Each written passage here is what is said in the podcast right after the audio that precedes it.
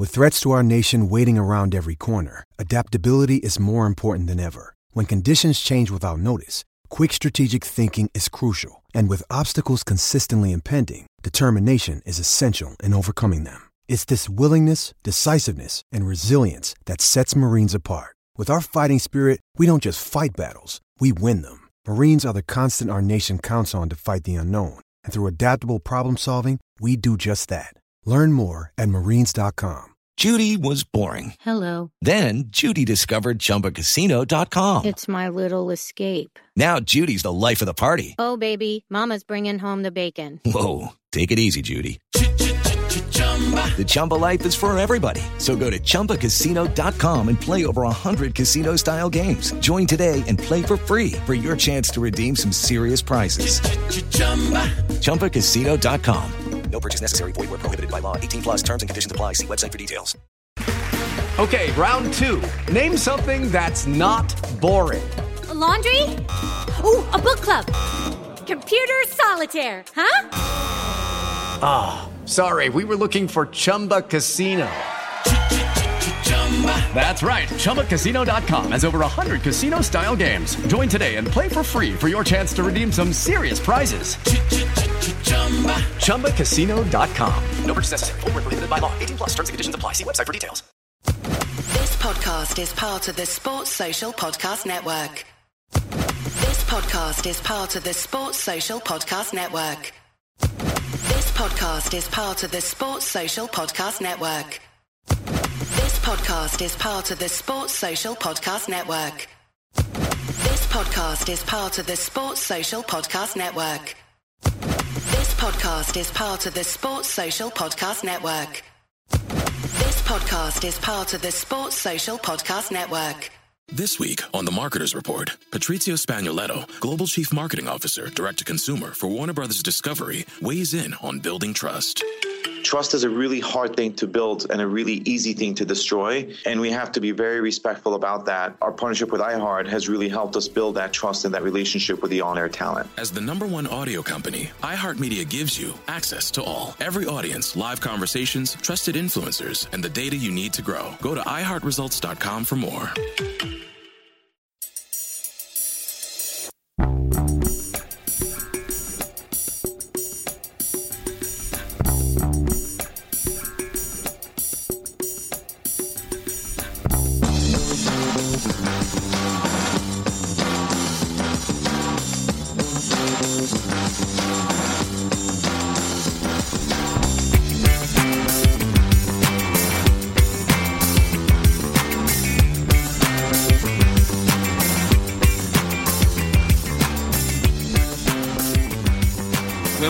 Celtic state of mind. It's half past 12. It's the Monday Club. And check this out. Hey, we're all smiling. Hey, for once. And I'm joined, as always, by the AAC. And for those who don't know who that is, that's the amazing Amy Canavan. How are you, Amy? Oh, this is just fantastic, isn't it? I don't think I've been on a Monday show where we actually have so much to just be happy about. Smile. Absolutely fantastic. Um, it's just it's great. Um, it's almost like you can actually look forward to doing this bulletin. It's it's terrific, isn't it? It's been a great weekend. It was a great performance, and I actually can't wait to dissect it. And I'm joined as always by the ACSOM's resident rascal and Torag, is Russell Boyce. Russell, how are you, sir? This is a unique Monday for me, Tony. I mean, I've been doing the Mondays now for eight months, and I can honestly say I think we've won like maybe on you know five of them or something like that. You know what I mean? At the most, never in the manner that we did yesterday. I've got to be honest. Sometimes uh, there's a you can we might not show it, certainly not me, but you can get a wee bit nervy coming on the Monday because you know you're going to need to be a wee bit savage, and you know that you've not got much positive to talk about, and yet you know today was just the case of that that this podcast can't come quick enough. You know what I mean? Well, we'll get straight into it and across the start line. It has to be said, yesterday saw the return of the rip roaring, free scoring, never doring Glasgow Celtic. Yes. Yeah. And for those of you who have been on Planet Zorg, Celtic beat Dundee 6 nothing yesterday at Celtic Park. And uh, But I am going to credit someone else, a, a regular ACSOM viewer who who gets in touch with us all on social Mhm. media, goes by the name of the third frame. In the third frame with a touch of the Tony Haggerty's yesterday and tweeted out high scoring, rain pouring, Kyogo soaring, Glasgow. Very good. Very good. Very good. So I think in, you have to give that a round of applause and tip your hat to the third frame for that one. Right? Yeah, he's, he's got a good pattern, him, Tony. He's a good lad. Yes, he is. And he's very knowledgeable. So credit with due. So, Russell, 6 nothing, Kyogo hat trick, and many other talking points. Let's let's talk about that first and foremost. Man of the match award, uh, very deserved, of course, but just a great way to ingratiate yourself to the fans. Scored a lovely goal in Europe as well, and then a home debut, uh, stuff of dreams. Oh, absolutely. Kyogo for me is just he looks the breath of fresh air that the front line needed. He's everything that Edouard isn't right now at this moment in time. and he's everything as yet he's never been in a Celtic shirt. And it's just fantastic to watch someone with that ambition, that drive, that passion. The you know, it's not just see all the all the sort of uh, mental attributes you're looking for. The thing he's, he does it. The key mental attribute is everything's done with intelligence. That is the thing. He's not just running like a headless chicken between the lines. There's a well timed runs. I mean, I know we'll get to it. I mean, that Ryan Christie ball through is an absolute joke. But you also have to be on a similar wavelength to anticipate it and to be running through onto it. That's the thing. Clever players uh, work well with other clever players. Ryan Christie looked like a man going, This is what I'm looking for. You know, someone who's on the same wavelength as me. I'll even look the other way, put a through ball uh, on a plate for him and see if he's see if he's on the same page. Of course, Kyogo was. To be honest with you, I honestly don't think you would have been at a stretch if to say Celtic could have won that 10 0 yesterday. I'm not exaggerating. I think I think we were actually capable of that. That is not negativity, by the way. I'll take six absolutely every day of the week. Not a problem. But I just thought with the the relentless attitude of them, Tony, was such that we hit double figures yesterday.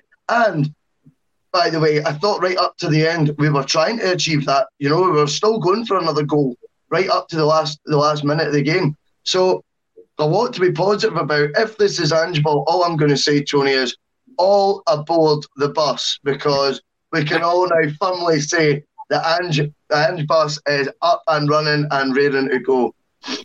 Now, Amy, I was on the after show yesterday, and I, and it wasn't hyperbole. Russell was talking about game intelligence and the way Kyogo played, and he reminded me of a certain somebody who used to stick his tongue out and wore wore the international colours of the colours that Russell's wearing right now. Mm-hmm. Okay?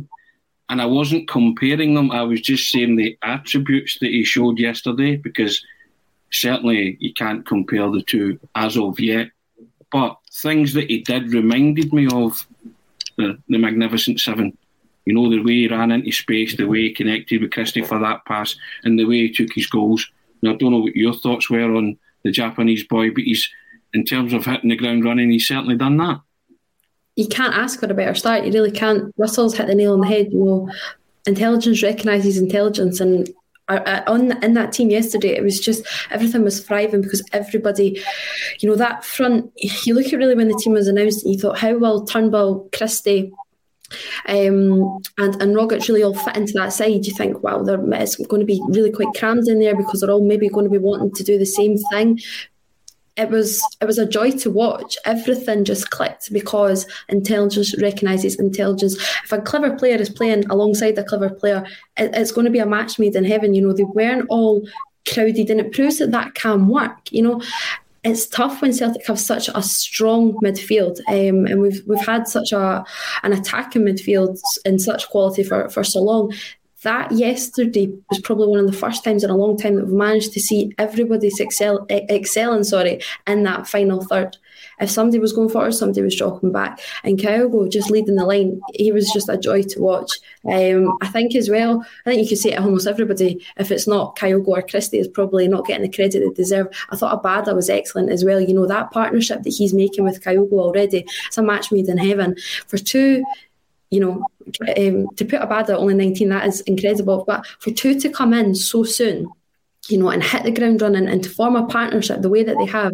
I know Ryan Christie's obviously new to the partnership as well, but he's at least been in the club for a while. He's not got the, you know, the, the new club sort of malarkey. He's not been quarantining. He's not doesn't know the rest of his teammates, and that's not putting anything against Christie. But for the two of them to come in and to have hit the ground running the way they have, to have made that bond so quick, just to know where each other are. I think that first goal, um, we obviously we will go on to dissect it, but the ball from Abada across across. He just knows that his man's going to be there. Is the man that Celtic have been crying out for so long now, probably the best part of 18 months. He's just doing everything. And the one thing more than anything that he doesn't do to what Edouard done or didn't do enough for me is that defensive work. You know, it's that one I, I think of. He was, I think he was chasing back uh, Cillian Sheridan, and he matched them defensively, and and he and he won the ball. His work rate was phenomenal. He looked like he wanted to be playing for Celtic, and it was just a joy to watch.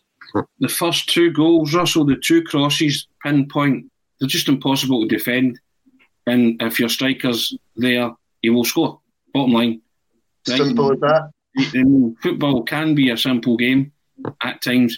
And those two goals, it's the hardest thing to do. But Celtic mm. made that look simple yesterday because the supply was right, the running was right, the game intelligence was right, and just everything, as Amy said, fell into place.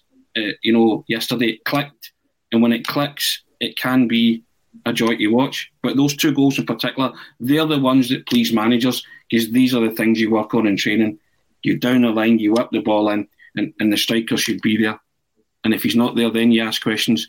But that's what pleased me yesterday. And once the second goal went in, you, you kind of felt the game was over. And then it was a question of can they go on and, and score, as you say, three, four, five, six goals, which they eventually did.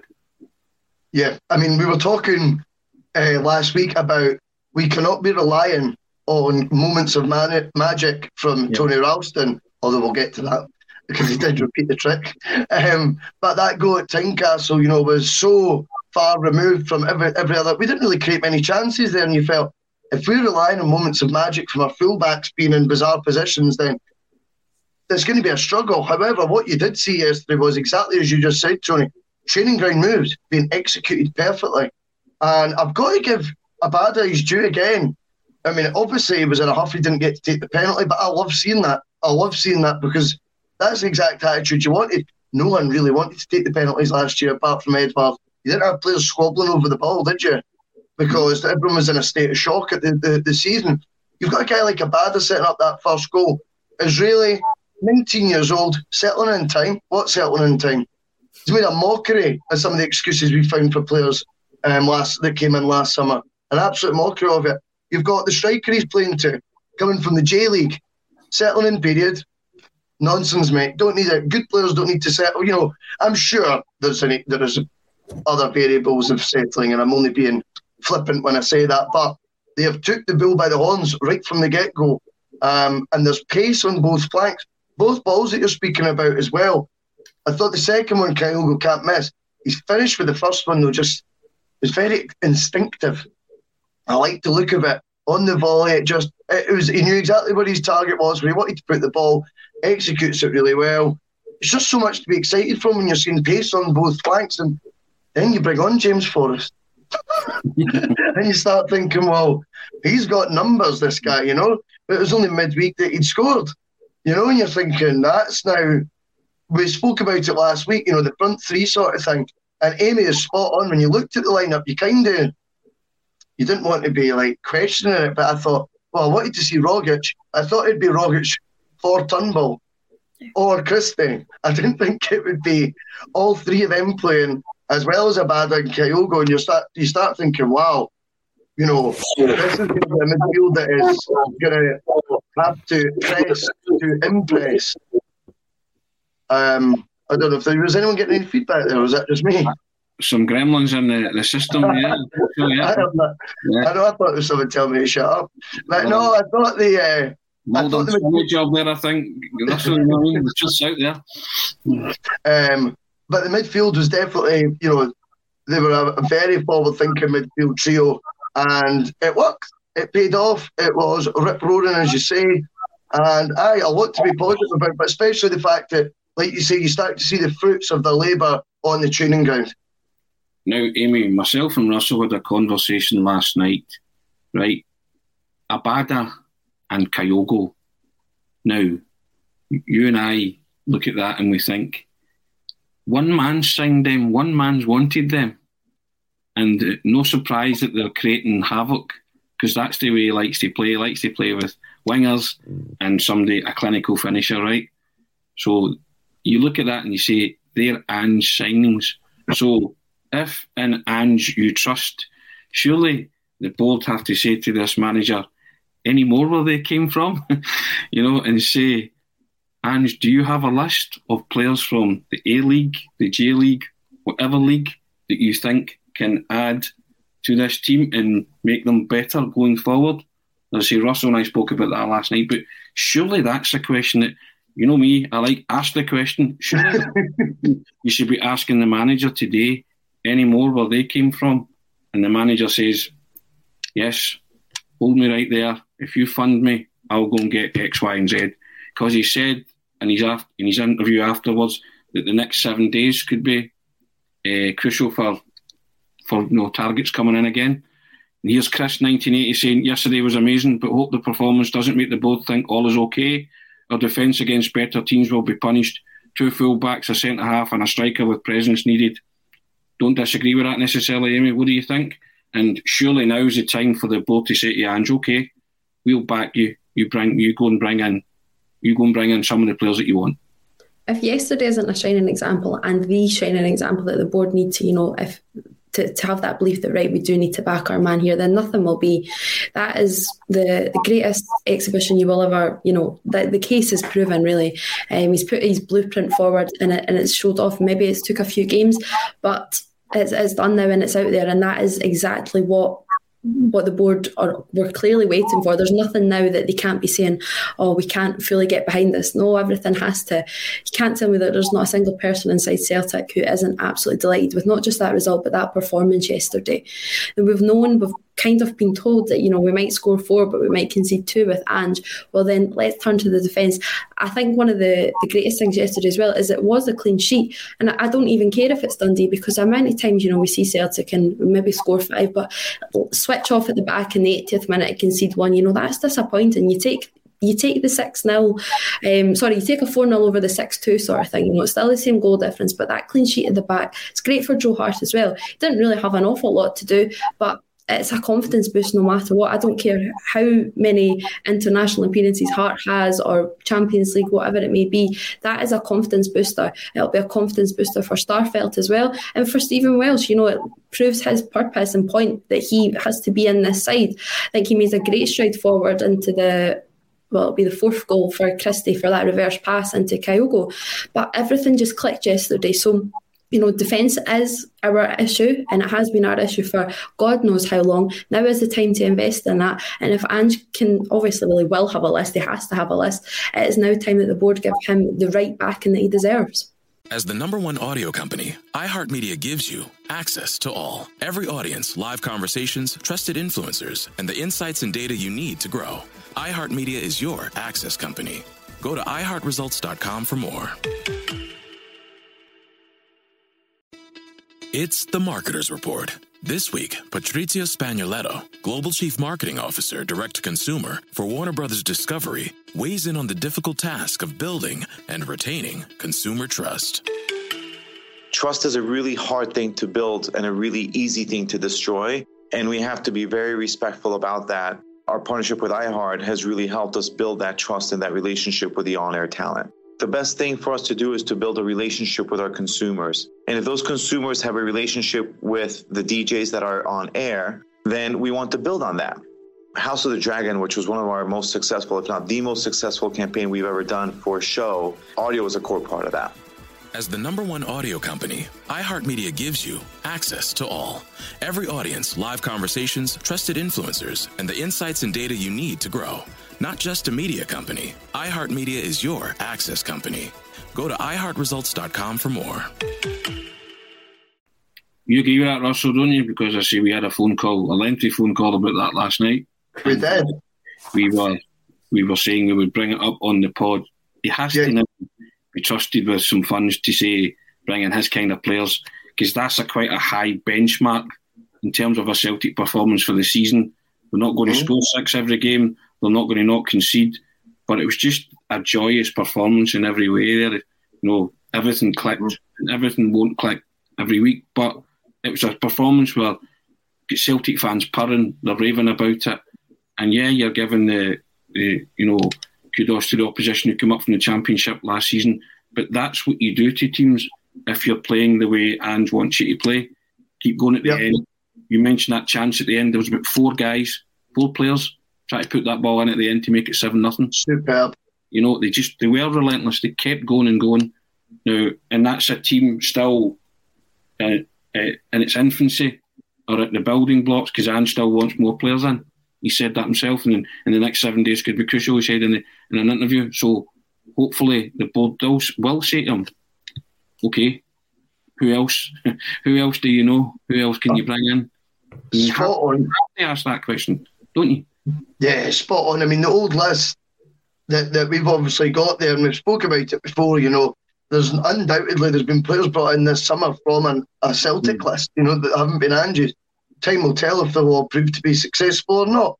As we as well, we say every signing comes with an element of risk. But Ange's, you know, look at you look at the ones that you know are identified by him. Kyogo, first and foremost. Abada was the first signing, but that's got I don't know if that's his or not because that's another one that's got sort of uh, is the same agent that we've seen quite a few players using, but who cares? Kyogo, we know for a fact, is 100% Ange's man, and what a start that has been. Uh, and what I like about the Kyogo signing as well, he's entering his peak years. He's not a decade away from them. This is a guy at 26 years old. His best years ahead of him. They're going to be spent at Celtic unless someone comes in with crazy money, because that's already the trajectory this guy is going to be going on. And undoubtedly, even at this stage, already having conversations, you know, in the next month or two about how do we keep hold of this guy if we can keep that form up. Um, but that J League intrigues me massively because if you can get Kyogo from a rival team who worked under Ange when they won that J League, he's got to know someone of similar ilk. And what I really like is if he could identify someone in a rival team to be as good as Kyogo is, you know, and just, don't just take, you know, our word for it. Listen to what Andres and Iniesta says about him, you know. And uh, but if Ange can identify that in a rival team, surely players he's worked for day in day out to make them a champion of that league, like they were the champ, the champion winners only I don't know twelve months ago or so. There's got to be a gem or two out there. Give Ange the reins um, and let him go for it because I think certainly on the back of what we've seen, as as Amy says, you know the strike rate's superb from him so far. Kyogo to me is a big green tick, and we've we've got time now to look at the situation. We've, we he's bought himself a wee bit of time in terms of transfers because he's got two wins in the spin, ten goals in two games. But absolutely agree with the viewer. Do not let the board now think though that that means this is all right. We'll call it quits there.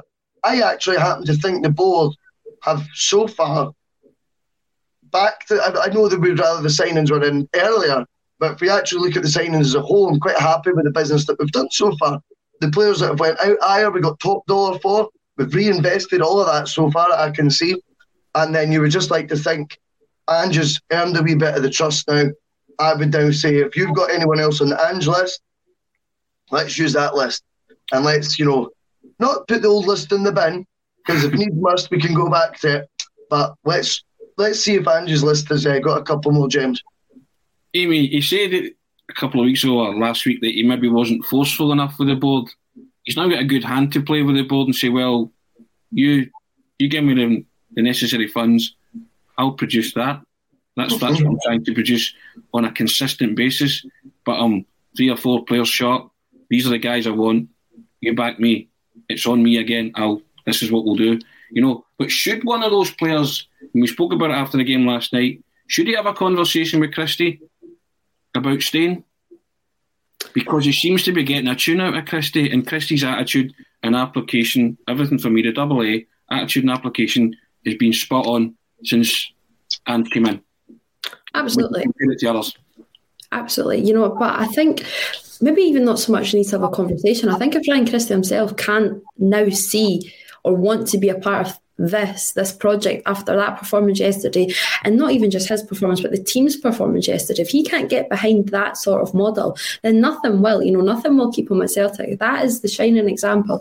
It's for the club but for Christie as well you can't tell me that he didn't love playing in that yesterday. You know, that's probably one of the happiest we've seen Christie in a long time. I think we look back on and um, on last year, you know, he was still scoring the odd goal or whatever it may be, but he was flat. He wasn't really, there was no celebration. And I can't remember which game it was. But we rem- I remember dissecting it really well because he just turned around. It was a great finish, but he just looked so unbothered. You know, he was the first to get over yesterday to be a part of that Abada and Kyogo huddle. Um, he was the 1st to go over, congratulate. You saw him off the ball the minute the goal eventually did go in, that he was celebrating. He looked like he was loving his football again.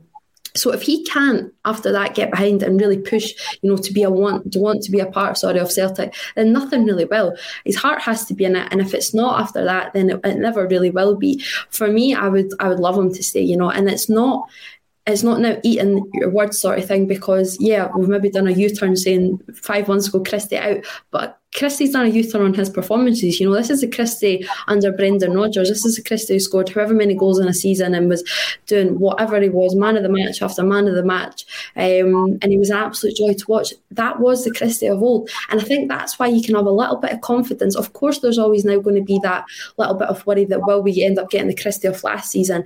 But it's not a total gamble because this is not just based off one performance of one performance of yesterday. This is with the knowledge as well. If we know what he can be for a whole season, if he wants to be consistent, he can be consistent. Um, and I think it could arguably be one of the best pieces of business we do this summer if we keep Ryan Christie. Now, I said the pass for Kyogo's hat trick goal was world class. You could watch a whole season of football and never see a pass like that. It really was. And I don't care standard or level of opposition. I'm talking about a footballer. You mentioned it, Russell, too. Football's being in tune to look mm. that way and execute the pass and for the goal to be executed one touch. Kyogo knows exactly where to run to and what to do. But it's the pass that makes it. And I compared it to Scott Allan's pass at Ibrox when Hibs scored a goal. There's only few football players that can do that. You know, there's only a certain few players. You know, and, and Ryan Christie, for that's what frustrates the, Celtic, the life of the Celtic supporters because Ryan Christie has that in his locker. And I said that after the game last night, Amy. This was the, the Ryan Christie that broke into the team under Brendan Rodgers in that semi final Murrayfield, League Cup semi final, and then just went like that, took off. You know, and if we can get that Ryan Christie focused and playing, and the fans can convince him to sign a new deal, then I will start to convince myself that Andy's a bit of a miracle worker.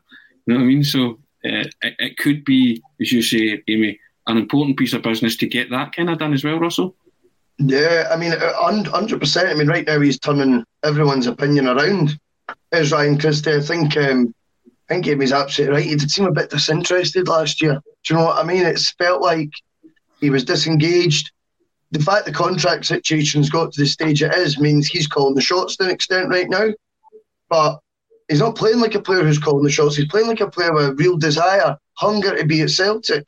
Now, you could be cynical and say he's playing for a move, and the reason he's putting in such effort is because said move he expected hasn't actually, you know, uh, appeared yet, which he maybe maybe thought he would get, and he's thought, right, well, if I redouble my efforts, then perhaps that will that will get interest from other clubs.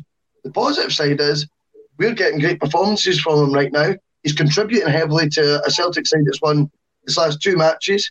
Um, and obviously, if we were to lose him, you can then look at maybe getting a fee for him just now and trying to replace him, or you get another four months of him being in and out, probably the first team, but still getting used to great effect. I think the conversation though of whether we can keep him or not will need to happen now, Tony. Yeah. I think we need to gauge now, right, Ryan, what is it you want to do? And what is it that you want to stay here, if, if for, for you to stay here.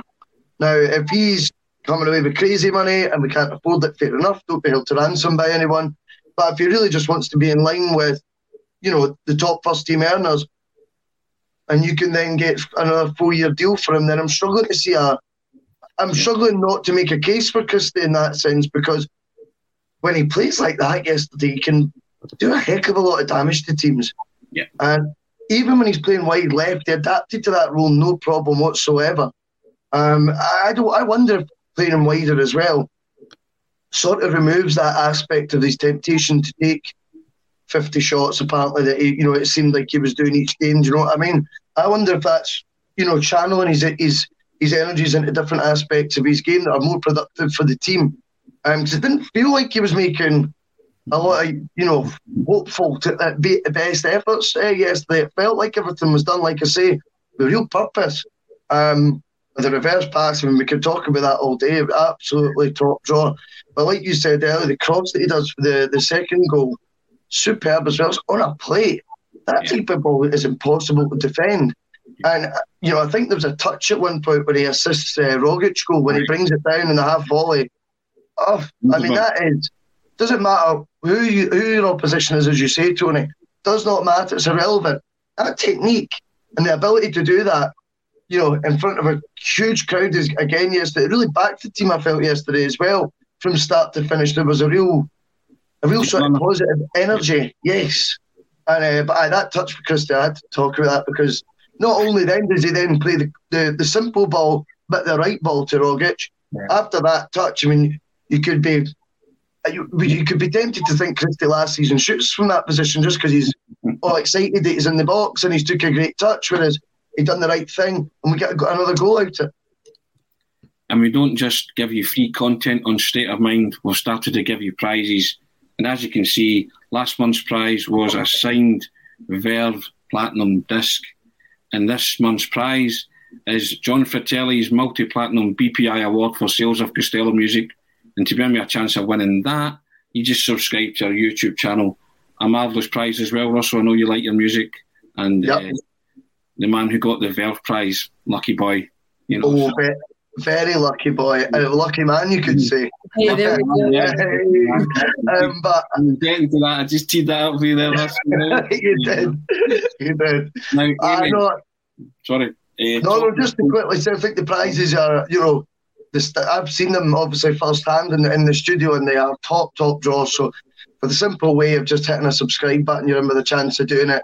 I've seen the, you know, if it was ever to be debated whether the prize was not a lucky, a lucky dip, and the, the last one, Mick Nolan lives in Belfast, so Paul is still trying to formulate a way to post the huge frame of the album. So anyone has a chance if you hit the subscribe button. Believe me, it's not rigged. Amy, you were talking about eating your words with Ryan Christie yesterday. I did the same. I even applauded and sang the name one Tony Ralston because I'd been a vocal critic of Anthony Ralston, saying he might not cut it as a Celtic player. Jury out on that. Uh, on current form because the last few games Anthony Ralston has been magnificent and he's earned the moniker Ralstinho uh, for his two goals. Uh, I don't know what you thought about Ralston's performance again, but it was pretty top drawer and that's a cracking goal he scored again. And I tell you what, the boy is trying to give Ange a headache. He knows there's a right back in the offing, but he wants to give the manager a headache saying, I'm going to fight for the jersey.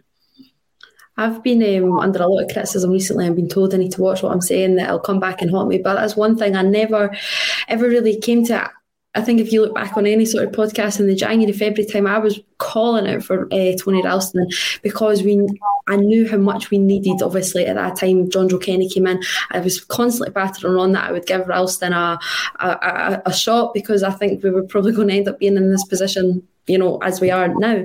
I'm not saying that like, oh wow, go me, but it's one that I actually I'm not doing a U-turn on. I'm doing a U-turn on a hell of a lot, but um, I've kind of always been in the Ralston camp probably a little bit longer than anybody else. You know, that is yet again a, a stunning goal. If that's I don't know who you want to say, if that's Messi or anything like that, you're probably talking about that, and it's getting clipped and it's getting chucked on Twitter for for weeks upon weeks he has totally and utterly rejuvenated himself under Ange Postecoglou in the sense that, you know, players are very well aware that what's happening in the press and, and whatnot. You can say that they can try and turn a blind eye to it, but when it's as prominent as this, it's impossible. Tony Ralston will be more than aware that the club has been looking for somebody basically to replace him for, for months upon months. There's so many deals and connections and all of this rumours. But he's came and he's went, well, I'm still number one right now, maybe because there's not a number two, but he's grabbed the, the opportunity with both hands. I still think, obviously, we do have to bring somebody else in. There's no denying that. But he's completely and utterly solidified himself as the backup. You know, um, if there's an injury to whoever it may be, I don't think there's now so much hesitation to chuck Ralston in. And I'm not just saying this after maybe two half decent performances or three, but he looks hungry. He looks like he's playing well within the side and he cares. You know, he is given 100%. And I think that's probably as much as you can really ask right now. Um, he has totally and utterly managed to block out all the noise around him, and I think he deserves massive credit for that because that's not easy. Um, he's been the or been the prospect of being the whipping boy for a long, long time, and he's always sort of carried that tag but he's he's proven everybody really wrong. He's um, walking away, but it's not just a decent performer, one of the better performers. He's not just you know making up the numbers and oh it's a good performance and a great side. No, he's up there with some of the best performers yesterday. Um, so I, am absolutely delighted for him. And again, it's all about the confidence, and I still do think we need to get another one in, but it's not as um, maybe we don't need to get two. And I think there was an opportunity or there was a, a fear maybe that we were looking to probably have to get two in. But I think Tony Ralston's going to be more than a solid number two. Credit where credit's due, Russell. You know, for Anthony Ralston, or as somebody put him on Twitter, the Bellshill Cafu. Uh, you know, uh, and I put my hand up yesterday and, and said the last few games he's. But I also put it down to the manager. Good managers make players better, don't they? And clearly, oh. whatever Ange's been saying to uh, Tony Ralston, he's making him a better player. Even in the short interim period, you, you can notice it because giving your all to me is a prerequisite for a Celtic player. That's fine, but Ralston is now he's adding goals, he's adding awareness. You know, he, he's actually looking as if he's, you know, he, he's understanding the position that the manager wants him to play a lot better now. And the last three performances, you you can't really fault like find any fault in Ralston in the last three, and hopefully that continues for the boy. And maybe as Amy said, there, they won't need two right backs. He, he he's an able deputy, but work on the premise I've got the shirt and it's the person that's coming in that has to displace me. And I think that yep. that's, that's the vibe that Ange will be giving him, certainly. Yeah, I think you're absolutely right. I don't think Ange will sign anyone and give them guarantees that they'll, they'll play every week.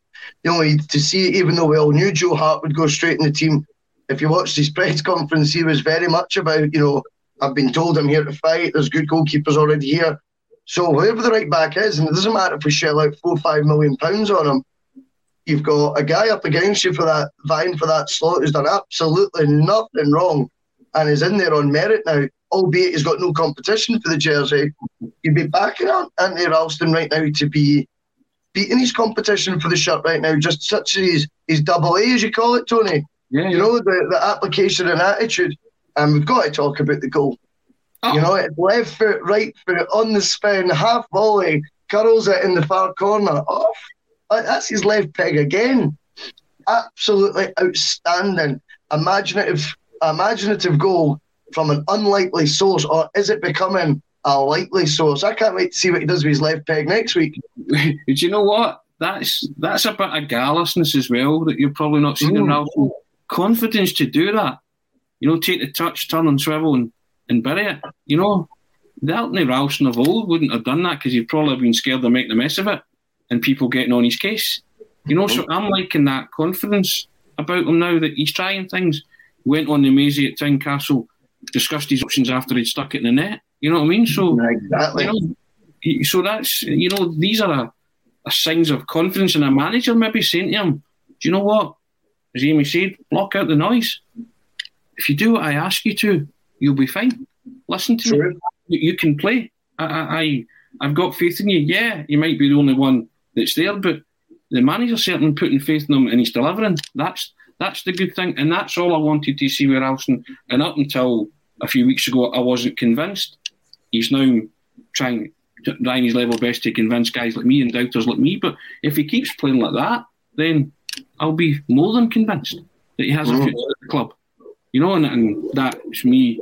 That that's a U turn from me because I would have said get get rid of him. You know, before anything else. But I'm willing to give him a chance because if that's the Anthony Ralston that's going to turn up for the rest of the season, then I'm happy with that. Yeah, couldn't agree more, Tony. I think it's absolutely right, and it's an example of a player getting better. And we spoke about the the impact uh, that Martin O'Neill had, for example, when he came in, and he made players better. Right, you getting the dogs making a racket again? Well, aye. Goodness me.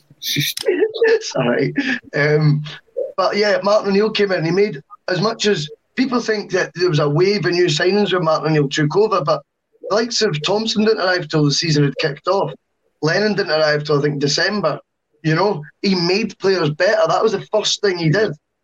You know, you, you know, when we look at the six-two game, am I not right and think it was Bobby Petta on the left? You know, yeah. and he turned him from a whipping boy into a winger. You know, it was it was like that. You could really, you know, you could marvel at at times. And I think those sort of wee examples. If you if Ange can do that with Ralston right now, it doesn't mean the situation is solved. And I think that's what the viewer was alluding to earlier. It means Laura made a brilliant point yesterday because she said at my work, I need to know that if there's if there's jobs to be done, I cannot be hanging my hat on only one person because what if they're absent one day and then that, the whole thing crumbles? If Tony Ralston was to pick up an injury tomorrow, what do we do? We go out and sign one. Well, my advice would be, whilst Ralston's playing well, let's go get another one in to compete with him because yeah. that could actually drive his performances further. Competition for places is a good thing. Healthy. I want to mention it with, with Edouard. You wonder if, when he's sitting on the bench watching Kyogo yesterday, there's a bit of him thinking, he's making me look a bit daft here. You know, I'm going to seriously, because right now Edouard's coming on and he was all right yesterday. He was all right, but you wonder if his attitude might eventually have to change into, I'm going to seriously need to raise it here because the more he plays like that, the worse it's actually making, or the more more average it's making me look. You know, and right now we think we've got a twenty million pound striker on our hands. You know, and you, we do. His name's Kyogo. but I mean, or thirty million, as somebody said. You're right. The reason, the reason I'm bringing that up is because if you could see an attitude shift in Edouard, if you know, we don't know if we're going to lose him this summer or not. Let's be honest. I mean, I don't think the floodgates have opened with bids like we were expecting. You know, and if we are to end up dealing with Edouard for another half season, season, you would like to think the competition up front is going to be a driver for him, as opposed to a, yeah. you know, put him in all. And I think with Ralston, we've already seen with a manager believing in him, his form go up that wee sort of 20 extra 20% in his performances that we've not really seen before. I wonder if competition, trying to get in the mind of Ralston right now, he looks to me like someone who quite likes being the underdog, and he's trying to prove people wrong right now, and maybe maybe the manager himself. And I think I wonder if competition could you could actually see Ralston continue to meet the challenges put in front of him, um, and like I say, that would be more good management from uh, Big Ange. Amy, I'm going to come to you on a subject close to your heart, and it's called Callum McGregor. Now, Callum McGregor yesterday, here's some stats. He touched the ball 121 times. He made 101 passes, which was a 95% passing rate, I believe. The man's a machine. He's an engine. He's the beating heart of that team. And that wee impromptu huddle at the end, he's getting it. He's loving it. He's reveling in that role as captain. And anyone that can't see Callum McGregor's contribution to me, you know, I don't know what you're watching because he has now taken on the mantle of Scott Brown and is the beating heart of that Celtic team, in my opinion. And he was terrific yesterday. I thought, you know, just over overseen everything basically, you know, uh, and players were allowed to play because Callum was all over the place, you know, played a real captain's role. I thought. I don't know what you thought, Amy, but I know you're a Callum McGregor fan, and you said he was a natural choice for captain. That was the complete performance, the complete captain's performance from Cal McGregor. You know, everything you've just alluded to there, all the stats. Um, I'm not the biggest stats man myself, but you know they they speak for themselves. The numbers speak for themselves.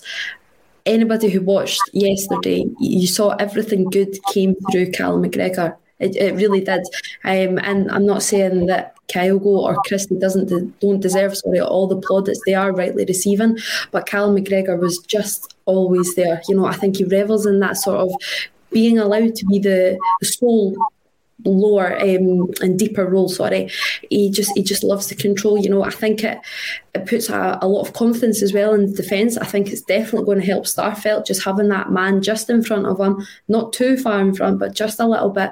Um, so there's always that little bit of cover. Um, I think everything Joe Hart was clearly liking that he was there as well. You know, any time that was having to opt out, it was there was a vocal point there. But I just thought it was an absolutely exceptional performance. You know, he is epitomising everything that um, that Scott Brown really did in, in, in his Celtic career. Um, I think, as you as you say, Tony, I totally and utterly advocated that he did have to be the natural successor. I know many thought he would be, but there were still quite a few doubts, and people didn't think that the leadership was there. If that doesn't showcase the top sort of leadership that Callum McGregor can possess, then then nothing really will.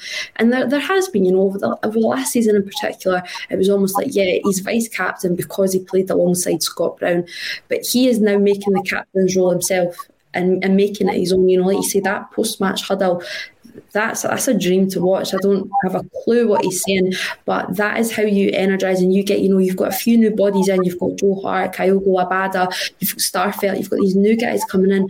That's what you want to be playing with. You know, that's that's your captain. He is passing off everything good, and you can clearly see it. And I just think it was an absolute phenomenal performance, and another one that probably will be overshadowed by Kyogo and Christie, and that's okay. But it does have to be mentioned, and it has to be highlighted because he was the absolute beating heart of that win yesterday. Fulcrum of the team, Russell, I think you would say, eh? and and that wee huddle yesterday that everybody saw the pictures, it just made every Celtic fan smile. It gave them a wee glow at the end of the game. It was it was like a goal. It was like, go on, Callum, nice one. Tell them, you know that it was kind of like, wow, didn't expect it, but when the cameras panned onto it, a lot of the Celtic fans were like, that's a good thing. You know, there's a togetherness there. He's certainly, mm-hmm. as Amy said, there, he's trying to foster that togetherness and that unity, which was missing for large parts of last season. Yeah, I mean, you, you know, you look at the crowd yesterday, 24,000 there, and that is how you get them all on side. You know, by putting a performance like that and then show that unity, show the togetherness. And it was just a moment of inspiration. I, I, you know, you could tell it was off the cuff, not yeah. premeditated. It was a real impulsive thing that he's done there. And that to me tells you the right man has the armband. He is definitely the right man to be the captain of that club when he's doing things like that. You know, I think Joe Hart looked a bit baffled at first, but then he was like, "Oh, that's it." Like, you know, no, no, what it's talking about. about. but it's moments like that we're going to look back on if it's a successful season and go, "Ha, that's when the penny dropped for this team." The sheet was that, yeah, yeah. I think it'll be moments like that that we look, we will reflect on in the in the coming months, particularly for being successful, and go, "That's when it all started coming together." And Cal McGregor's capitalised on that, his influence reminded everyone that you know this is only one game. I would imagine the dialogue was along the lines of it's only one game. We do that every week from now on. Yeah. You know, we do, you know we don't get ahead of ourselves. Sort sort of message, um, and that's good to see as well because you're wanting. As Jim always says, never get too high when the going's good, and never get too low when it's not. And Celtic can't afford to get overly carried away. They played against Dundee. They were all over them from minute one, but that's fine but the game's gone now. Push the reset button, go again. Um, and I, I, would imagine with guys like Callum McGregor there, they'll certainly not let any anyone get ahead of themselves. You can see that, and the message he's trying to get across, I'm sure, will benefit all the new guys as much as will the existing players as well. Because, as we've talked about, Christie looking a different player. Players are that were there last year didn't necessarily have to become all poor players overnight. But whatever reason was, there was a lack of harmony, a lack of, I think, clarification as to what their actual instructions on the pitch were. And players like to be coached through things. And then once they win, you can do the old school sort of pep talk thing that Callum McGregor's done. But before the game, the hard work now with players is to coach them right. So every from the first minute to the 90th minute, they know exactly what they are doing. Now, us cynical football fans, more old fashioned ones, might find it a wee bit like a wee bit mollycoddling to be doing that, but it's how they like it. What I do also admire, though, is when you see moments of passion like that from McGregor, which is from a, a, a previous sort of day in football. Do you know what I mean? And that will have a positive effect because it was done after a really successful win. Do you know what I mean? So it's timing these moments of sort of bawling and shouting and revving players up. Pick your moments wisely. Uh, Cal McGregor did it a perfect thing yesterday for not just us, but the supporters in attendance as well. And another thing that amused me highly yesterday, Amy, was uh, Ange Postecoglou. after match comments and he was asked about the performance and then I think the Sky reporter at one point said to him the only blip was the two players arguing over who was to take the penalty kick Abada and Edouard and and Ange Postecoglou's answer was a blip we've just won six now she's you've managed to find a blip and I just thought that's a brilliant way to deal with it you know it shows a kind of humorous side to him and you know and and again batting the question away as if we've just won 6 0, and if you're scouring for blips, I'm not going to entertain it, but I'll deal with it humorously. And I'm, you know, I'm proud of my team, you know. And then he went on to say that, uh, you know, he liked to see that and that Abada just bowed to Odsonne Edouard's kind of seniority in the team, that kind of thing, you know. But it, it was a that was a nice moment as well, you know. Just the manager kind of being being humorous because a lot of people have, you know, dug him up on his prickly attitude with the media and stuff like that, you know. And yeah, you're and you can only answer the questions that are posed to you, you know. So I thought he, he handled that and dealt with that pretty superbly. You can only answer the questions that are posed to you in the same way that you can only beat the team that are in front of you. You know, I'm not buying into this. Oh, it's only Dundee. There's there's many reasons why the reaction is the way that it is. It's probably the main one is because it's the first time we've actually all smiled after following a Celtic win after I don't know uh, probably for me a good part you know best part of 12 months. We genuinely are happy after a Celtic win because everything clicked. It's not just the win it's the performance. I, as well I understand Dundee probably will be one of the easier teams that we will face this year. But by no means are they the worst in this league. Um, you know, I watched a lot of Dundee last year, and I'm I'm quite impressed by them. They're quite a solid side, and they don't get ripped apart that easily. I do believe that we will come up against worse teams in the league, and I'm not wanting to use the word worse, but I don't think it is as easy as others are making to making it to sound out. And if you want to say, you know, well, they're the promoted side. Well, Hearts were the promoted side last week as well. Yeah we weren't beaten, right? So if you want to take it on that sense, we weren't beating Kilmarnock got relegated. We weren't beating them 6 0 last year. Hamilton Accies got relegated. We weren't always beating them 6 0 last year. Six goals is six goals. I don't care who it's against, but it's the performance as well. How many times are we up maybe against a, a Dundee, a Kilmarnock, whoever it may be over the years, and in the 80th minute we'll switch off a little bit and concede a really sloppy goal that means that there's a negative in the performance. You can still say it's five goals, but there's something there because we've conceded. And that has been Celtic's downfall for so many years. It's a complete performance yesterday. So I'm not buying into this, you know, it's only Dundee. I understand we've got to, um, it's not getting carried away and flags up that we've, that we've won the league, but we have to be joyful. You know, we get absolutely slaughtered that we're being too negative and now we're getting, oh, don't be too positive, you know, rein it in a little bit. No, this has been a, a terrific win yesterday, a long overdue win. And the first reel, as Russell said, the Ange bus is up and running. So it's good to get behind him, it's good to get behind the team. Fans are back in. Everything yesterday just sort of clicked. So in the same way that Ange didn't want to, you know, he's like, oh, there's not a blip because it, it's the complete, it is the complete sort of performance. So I think as we've said, we can, you know, revel in it today and enjoy it. But then it is all about Thursday night. Of course it is. But I'm not buying into this, you know, oh, it's just Dundee because you only can play who's in front of you. Agree with that, Russell. And just on the Cal Mack, uh, Brian Hartley comes in saying Captain Cal Mack making the role his own. He's a gem and already playing at his best. Yeah, was concerned at the start with him, but very happy to be wrong. There you go, Amy. You've convinced a man that Cal Mack, yeah. a leader and inspirational figure, and is yeah. the right man's of the armband. Do you agree with what Amy's just said there, Russell, about the complete performance? And if you're scouring for blips, then you're nitpicking, really. Oh yeah, Ange, Ange delivers it in a way that's, you know, even though he's half laughing, there is a cutting element to it oh, that you just yeah. can't help but admire. Um, he's letting him know you are an idiot, mate. That is basically what he's saying to what an idiotic question that was. and, well, not even the way they worded it, you know. Why are you trying to find a negative? And if anyone's in the comments there, I don't even read them, man, because what's the point um, when you're doing the show? If, if folk are moaning about being positive, honestly, like we won 6 0, it's a daily show. We react to the scorelines. 6 0 was a good one. Do you understand? It's not difficult. Uh, you know, it's just get over it, man. Like, just, I don't understand that. Anyway, with Ange, I feel that he's very much in control in these interviews. I don't think they're his favourite thing to do in the world. But again, talking about giving him the reins to the transfers, look when Ange has the reins. And he right now for whatever reason, is holding the reins when he's dealing with the media. He's in complete control, and they are unsure or on eggshells when trying to ask him certain questions because know, they know he is one. He's a one-liner away from making them look foolish. And I felt yesterday when he's broke it down like that. They are right. I mean, the only blip. How is it a blip to see two players wanting demanding a ball to take a penalty? No blip there. It's absolutely no blip there at all. That is just fishing for something negative in what was an outstanding team display. 6 0. We're going to win the league. I'm only Rain that in. You know what I mean?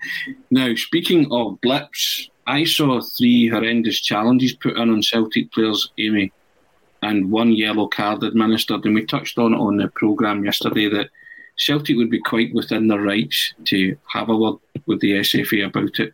It's three straight red card challenges on, on their players. You know, now it's either incumbent upon Ange or someone at Celtic to say what's happening here or get the referees to come out and explain exactly what they've witnessed in those particular instances. Talking about the challenge on uh, Callum McGregor, Anthony Ralston, and Ryan Christie. Was Ryan Christie, wasn't it? You know, mm-hmm. uh, yeah. Ryan, 100%. It was even a foul. The, yeah, wasn't a foul. Andy Halliday's challenge on McGregor, he never received a card.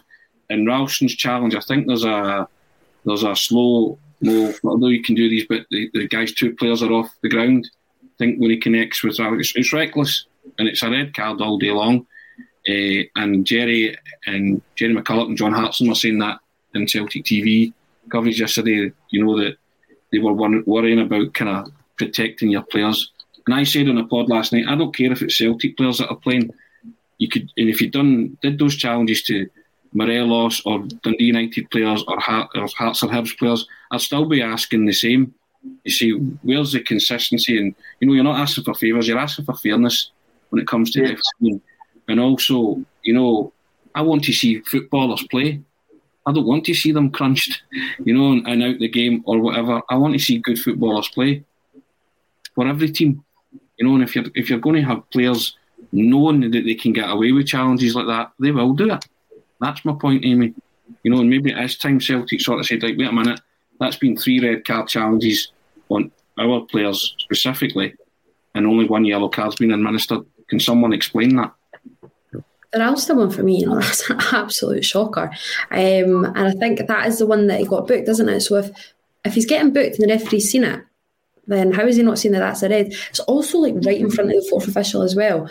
But I think it, it's almost worse the fact that he actually did receive a caution for that because there's no denying it. The referee did see all three, and the two referees did see all three. But if you're even admitting because you're offering and you're showing the yellow card, so you have to have seen some some sort of action then. If you are given the yellow, then it has to be a red. You know, you cannot justify. I'd love to read his report as to how that is a yellow card and not a red card. Um, and I wish I could remember, just as you're saying that, I'm sure it was a Hibs yesterday as well. I think um, it should have been down. I think the Ross County should have been down to 10. I'm sure there was a really bad tackle on Hibs, I could be wrong. Um, so don't quote me. But it's just the standard, like you're saying. Like I'm sitting watching my dad last night, and you're going, God, that's another one. It doesn't matter that it's just Celtic. It's the standard across the board, really, right now. But it is. It's all about fairness, and it's just Uh, it's uh-huh. not uh, the club won't do anything about it. They won't. We know they won't. You know, you look at Scott Brown going to Ibrox, everything that he's been through recently as well, and and the club just never defend their players in that sense, not to the degree that really has to be. You know, we've got to keep, as you say, asking the question, knocking at the door, showing this like basically it's going to be almost like a Bible now incidents. You go, look, our players basically are not being protected, and it's just, you know, we could we could talk about refereeing decision decisions, sorry, for for hours upon hours, and you don't want to to highlight it. Or you don't want to digress it, but you, it does have to be highlighted in the sense that it's just not on. I'm not a conspiracy theorist, Russell, by any stretch, and I always say this is just rank bad officiating, and yep. someone wants to explain the decisions that the referees made in those instances. You know, we're two games into the season and there's been three challenges on Celtic players. Were they red cards? And I'm a Celtic supporter, so I watch Celtic games. I can't speak for other games because I don't watch them in depth as I do the Celtic games. So the games that I've seen, three challenges, red cards, instant red card challenges, and one yellow card between the three of them. I'm asking about fairness. Yeah. I'm asking what the referees have seen in those specific instances. And as Amy said, I would love to read the report as well, or I would love them to come out, or someone from the SFA to come out and say, this is why they gave this decision. Because you need an explanation. Or are Celtic going to have to finally say, do you know what? This standard of officiating is unacceptable. It's unacceptable across the board, not just for us, but across the board. You, you're going to have to do something about it, you know, Yeah. and explain why it keeps happening. Yep, there has to be some pressure put on now. For me, act like a big club's a phrase that you use a lot, Tony. A Yeah. big club challenges these decisions. They don't just let us just sit back and take it, take, take, take, because it'll get worse before it gets better if that's what you do. I watched the one with Christie in particular for me. You know, the guys when the ball, both feet are in the air, like mid-air as he's sliding through. And you actually hear Big Bad John, who knew how to put himself about when he was a player, you know? Bit of a physical striker, to say the least, was John, you know? And, and he goes, whoa, whoa, whoa, whoa, as the tackle's getting made, because his heart's obviously in his mouth. He's thinking, that could have really, you know, that could have injured Christie badly. Not even a foul. And you've got an ex-professional in the commentary box whose initial reaction as the challenge is getting made is, whoa, whoa, whoa, one of sort of panic. And the referee's two foot away, not even a free kick, Celtic. And you have A player knows intent when he sees it, Russell. Yes, and that that was the thing. There was something that was really um, it was really organic. Like uh, Hartson's reaction, you could tell it was a real reaction to it. it wasn't. Uh, I don't think it was done from a Celtic persuasion. I think it was done as a, a former player going, "Oh, well, you can't do that in the pitch. That, that's just that's not on." I don't understand how that's not a free kick. And decisions like that are baffling. You've got to, you've got two sides to the debate. Are Celtic getting a fair crack of the whip? And I think we as Celtic fans are entitled to ask those questions because that is the lens that we watch the football from. We are not watching every single SPFL game, you know, or at least you know maybe Amy watches it, but a lot more than I do. But I think we have to look at the decisions that aren't going our way and can only sort of take it from that. So when you're accused of being a conspiracy theorist and all that nonsense, you've got evidence there to back up your calls. The referee's decisions should be questioned. If you've got other club supporters with several examples the same, brilliant. Bring them to the table. You know, get some pressure put on the SFA here to get the standards raised of refereeing. But if it's only Celtic doing it, do not look at us and call us conspiracy theorists or any, anything like that when there is video evidence of shocking decisions at this moment in time going against us. But like you say, flip it. If that's Cal McGregor diving like that with two feet in there, your heart would be in your mouth that your player's going to get sent off. And if he doesn't, you would say, shocking decision. The exact same way you are right now. It just so happens we're not getting any sort of uh, uh, rub of the green with the, with the decisions right now. You would say you got away with one if it was one of your players, wouldn't you? Yes. And you would be like, all right, great refereeing decision, but your tongue would be placed firmly in your cheek. Because you know fucking well there'd be one in the post coming, you know. But I, you know, and I, I just think it's, and again, I, I'm not a great conspiracy theorist. I just think the referees are rotten. You know, the standards no great. But I think there comes a time when you have to see what what are they seeing here, or what are they not seeing? You know, it's Doesn't like- make sense. it doesn't make sense, you know, and that for me would have been the only blip on yesterday. But Well I, I, don't think, I don't even think Ange chose to mention it, but I don't know if it's something that Celtic is worthwhile Celtic pursuing internally. You know, someone's going to have to ask the question because it can't go. That's two games, and you've seen three ch- challenges across two games. You know, uh, dom- domestically that is. You know, so mm-hmm. and if it continues, then they are per- they're perfectly entitled to, as I always say, ask the question. That's that's that's just my thoughts on it. You know. I just think as well, see it from Ange Postecoglou's perspective or a Kyogo coming from different, completely different leagues. They'll be sitting there going, "What on earth are we playing in here? This is madness." Like, is it? Do they know the rules? Do you know what I mean? Is it, are they be checking the rule book in Scotland to see if it's different from other nations that they've played in? If you were a complete stranger coming into this league, which these guys are, you must be sitting baffled, Tony, at what you're witnessing and the level of ability of these refs, or whether the rules just are different in Scotland from other footballing nations. And we've got to look at reasons we can get that improved as well, by the way, because if you don't put pressure on, like I say, it won't get better. But there has to be ways, whether it's about referees going full time or not, you know, act like, you know, we're, we're, talking about celebrating a coefficient right now because we're ranked, what, eighth, ninth or something like that in of top leagues. It's part time refs doing part time work, and it is evident. I was going to go all Celtic Dar reference on you and say get a, a copy of a VHS video called Rollerball with James Caan. Maybe the foreign players at uh, Celtic will think they're playing that. But uh, no, that's been a very positive show, Amy, hasn't it? I mean, come on. We've been smiling all day, you know, so I'm smiling all hour. I'm, I'm that, you know. Can't be any complaints, surely. I've been Tony Haggerty. That's been Amy Canavan and also Russell Boyce. You've been watching ACSOM, the Monday Club. Thanks for tuning in.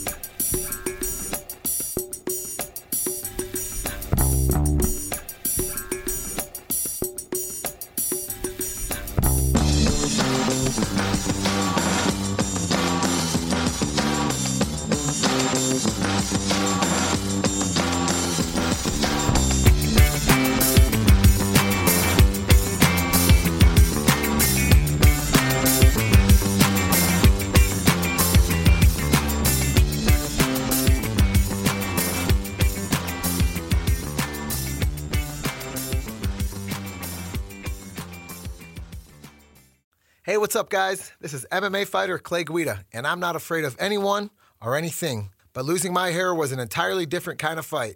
So if you're suffering from hair loss like I was, then you gotta check out my boys at Bosley. Pound for pound, they are the champions of hair restoration.